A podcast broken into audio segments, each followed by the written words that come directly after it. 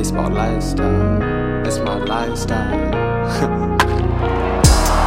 welcome, welcome to the Grounds Crew, a podcast covering all things baseball. We're brought to you by Baseball Lifestyle.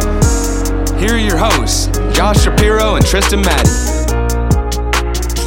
What's up, everybody? It's Tristan here, back for episode 81 of the Grounds Crew podcast. Today is Wednesday, January 30th, and it's about 11 days till pitchers and catchers start to report. The winter is actually, you know what, it's kind of flying by. I mean, for some of us, we're hitting a tough part. Um, what is it, like half of America that's getting a polar vortex right now?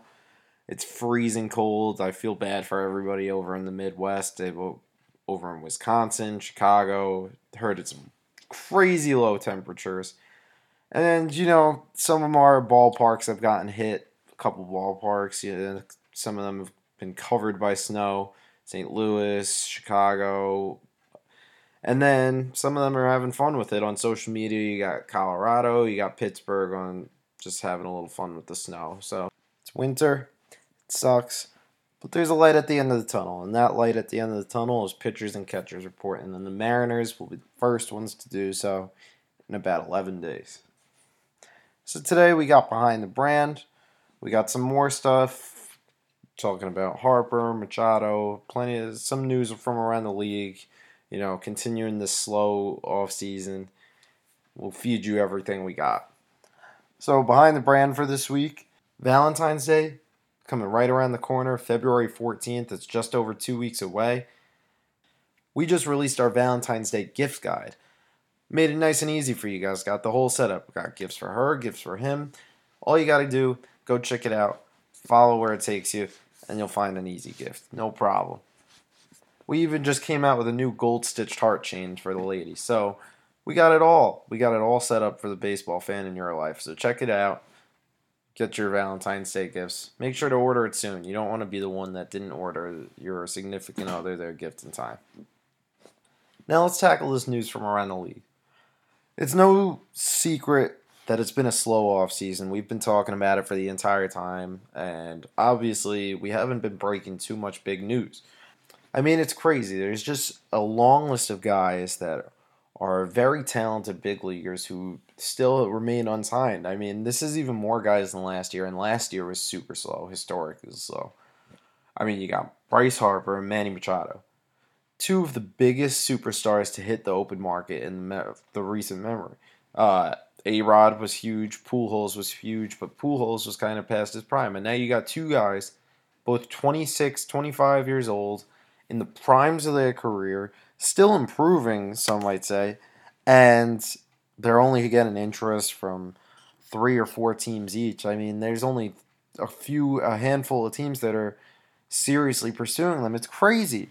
And then you got Dallas Keuchel, uh, Craig Kimbrel, one of the best closers in the game. Mike Moustakas, I feel bad for Mike Moustakas. The past two years, he's just gone out there and played and tried to get himself a good contract, and it's just not working out. He got a one year deal from the Royals last year, and then this year, he seems like he's going to go to the end of free agency at the end of the offseason until he gets a deal. Marwin Gonzalez, the utility player that's played for Houston. Gio Gonzalez, who had a great first half of the Nationals last year, definitely still belongs in a rotation somewhere. Jose Iglesias, a great shortstop, great defensive shortstop, was the starter over in Detroit for a long time. Adam Jones, the veteran outfielder. Wade Miley, Josh Harrison. The list goes on and on. There's plenty of big talented guys that just belong on rosters that shouldn't be sitting around. It's crazy. I know the league is getting younger and younger consistently, but these guys belong on teams. It's, teams shouldn't be being this stingy. It's just I don't know. It's not good for the players. Something needs to change. It's been going down the tubes for a while. Now, that's not to say that we haven't got heard rumors about these guys. I mean, we've been talking about Bryce, we've been talking about Manny for a long time. In fact, just the other day, there was rumors going around that Bryce Harper signing was imminent. That Bryce Harper would be signing with the Phillies. It was all over Twitter on Tuesday. Uh, some might say it was Twitter storm. I'm not sure, quite sure where it started, what came, where it came from. But there was apparent leaks of Phillies themed Victus bats designed for Harper. There was a picture going around of ESPN supposedly putting graphics together to announce the signing on Sports Center. It was crazy. I think even Bleacher Report put a notification out about it. Everybody thought that we were going to get the news today. Oh, but alas, Jon Heyman came out and ruined the fun, stating that the Phillies are interested and in on Bryce Harper, which we've known, but rumors of him signing today in Philly are unfounded. It's basically saying nobody knows where it came from. It was basically everybody talking it up for each other. And then sources from Victus also came out and said that the bats were made simply just in case Harper did sign with the Phillies. And maybe to help sway him towards the Phillies because, you know, Victus is a Pennsylvania based company. I'm sure they want to see a superstar like Bryce Harper come back and bring the Phillies back to relevancy. So it looks like we're going to all have to wait a little bit longer to hear where Bryce is going to end up. But to make matters worse, MLB The Show's Twitter account tweeted yesterday when all this stuff was going on that you're going to want to pay attention to their Twitter account today. Everybody thought, oh, maybe this is where Bryce announces where he's going to be signing. He is on the cover. Maybe they partnered up and they're going to do it together. But no, it was a Bartolo Colon Colon trailer for MLB 19 the show. And yeah, it was pretty disappointing. Uh, you guys should probably go check out the comments. It's pretty hilarious. It's basically exactly what you would expect. People were not happy, and they ripped into the show a little bit. So nothing on Harper yet, and it appears we're going to be waiting a little while longer for Machado as well. Because MLB Network's Jon Paul Morosi came out and is reporting that there is no imminent decision regarding a Machado signing, which means that no one is close to signing Machado and we're gonna be waiting until probably middle of spring training to hear where he ends up because no, it sounds like he's not close to making a decision at all. Morosi also added that Manny has yet to meet with representatives from the Padres who were said to be pursuing Machado as well as Harper, but that there has been some contact, so I'm sure he will meet with them soon, which is kind of holding him off from signing with Chicago or signing with the Phillies. And I, it, from the sound of it, it's not really looking like he's getting the offer he probably wants. And he wanted to go to the Yankees. The Yankees didn't offer him a contract. Chicago wants him, but they're not offering him a ton of money. And I'm sure he probably prefers the Phillies a little bit, but the Phillies are probably having cold feet about it because nobody's really wanting to pay these guys for some reason. So these two big name players, you would think they would be gone long ago. But no, we're sitting here. It's January 30th, and it appears we're going to be waiting for a little while longer. They might not have a team at the start of spring training, both of these guys. That's very likely. We did, however, receive news of a relatively big signing the other day. Former Diamondback AJ Pollock is heading to Hollywood. The center fielder agreed to a four year, $55 million deal with the Dodgers. Pollock a 31 year old outfielder, slash 257, 316, 484 with 21 home runs and 13 stolen bases in 113 games last season. It's okay stats. 113 games, that translates into a pretty good season if he gets to play the other uh, 50 games or so. He got off to a real nice start last year before breaking uh breaking his thumb and missing two months he kind of carried the Diamondbacks for a little while when Paul Goldschmidt uh, wasn't really playing well. He wasn't living up to his name. Pollock's definitely shown us that he's a talented player. He was an All Star in 2015. He had a great 2016. He was the best center fielder on the market this offseason. He could be a five tool guy. The problem is that that broken thumb, it's not the first big injury to make him miss a decent amount of time. I mean, he hasn't played more than 113 games since 2015 He's definitely a little bit injury prone in the past few years. Still, I think it's a great move for the Dodgers. It's not really the huge splash that everybody thought they would make once they traded Kemp and Puig. But after trading those guys, they had a need for a righty bat. They went out and got Pollock, who, like I said, he could be a five tool guy. He's just another all star potential player in a lineup that was already deep.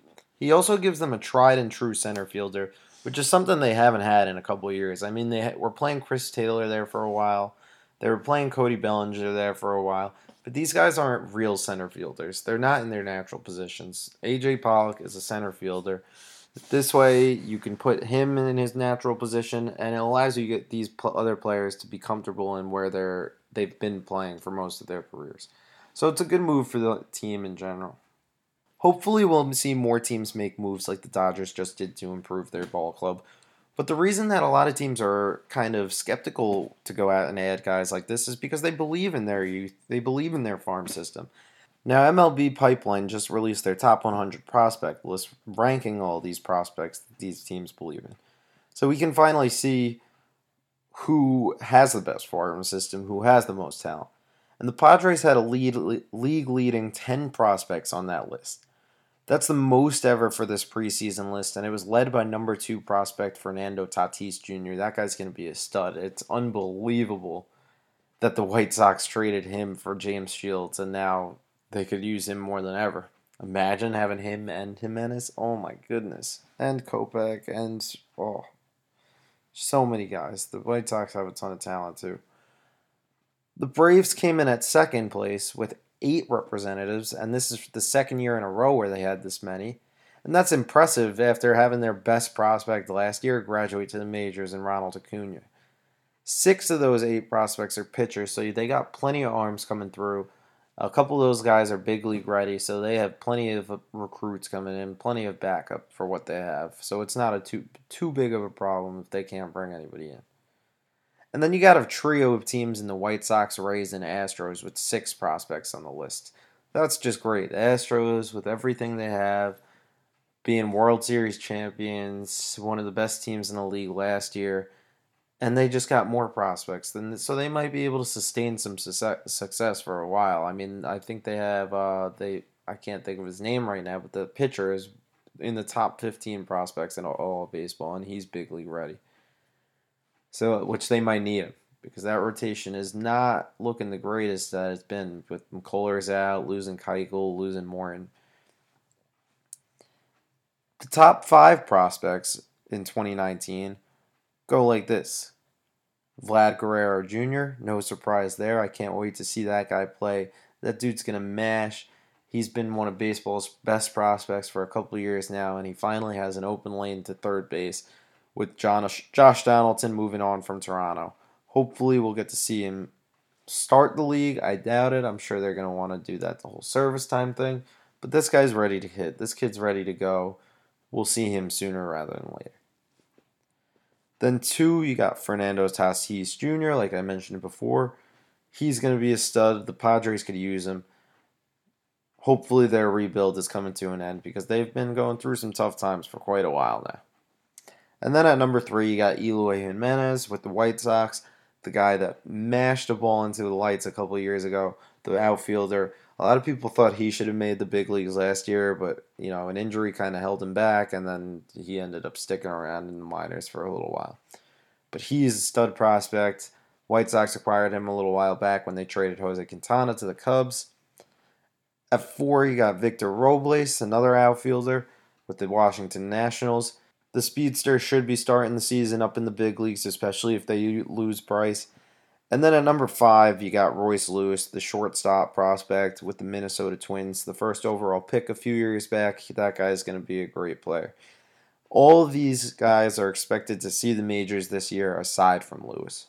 So we got plenty of talent coming into the big leagues this year. Our last bit of news for today's show, it's a little bit sad, maybe more so disappointing than sad, but ESPN has announced that they won't be running Baseball Tonight as a nightly show in 2019, which means they're not going to have any baseball daily baseball show during the 2019 season. The show will still run prior to the network's games, whatever games they air. It's going to be before them, and special events like the home run derby, all that kind of stuff.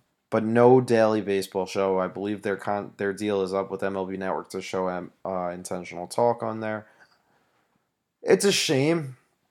It's the worldwide leader in sports, and I know baseball doesn't get the same ratings as basketball and football for a network like that, but it's one of America's biggest sports, and I think it deserves to be covered a little bit on the national stage. So I hope it gets its due on uh, Sports Center and such.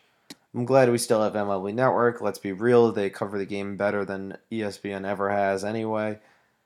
You got much better analysis, albeit some of these guys could get far fetched on there as well, but much better content for the true baseball fan. It's just a shame because ESPN has been running baseball tonight for ages, and I'm sure some people will be sad to see it go. But that's all we got for you guys today. A little bit slow. Hopefully, we'll get some more stuff coming as spring training gets closer and closer. But that's all we got. Thank you guys for listening. I hope you guys enjoy the rest of your week. Have a great weekend. Stay warm wherever you are. And start your Valentine's Day shopping. It's coming soon. See you guys.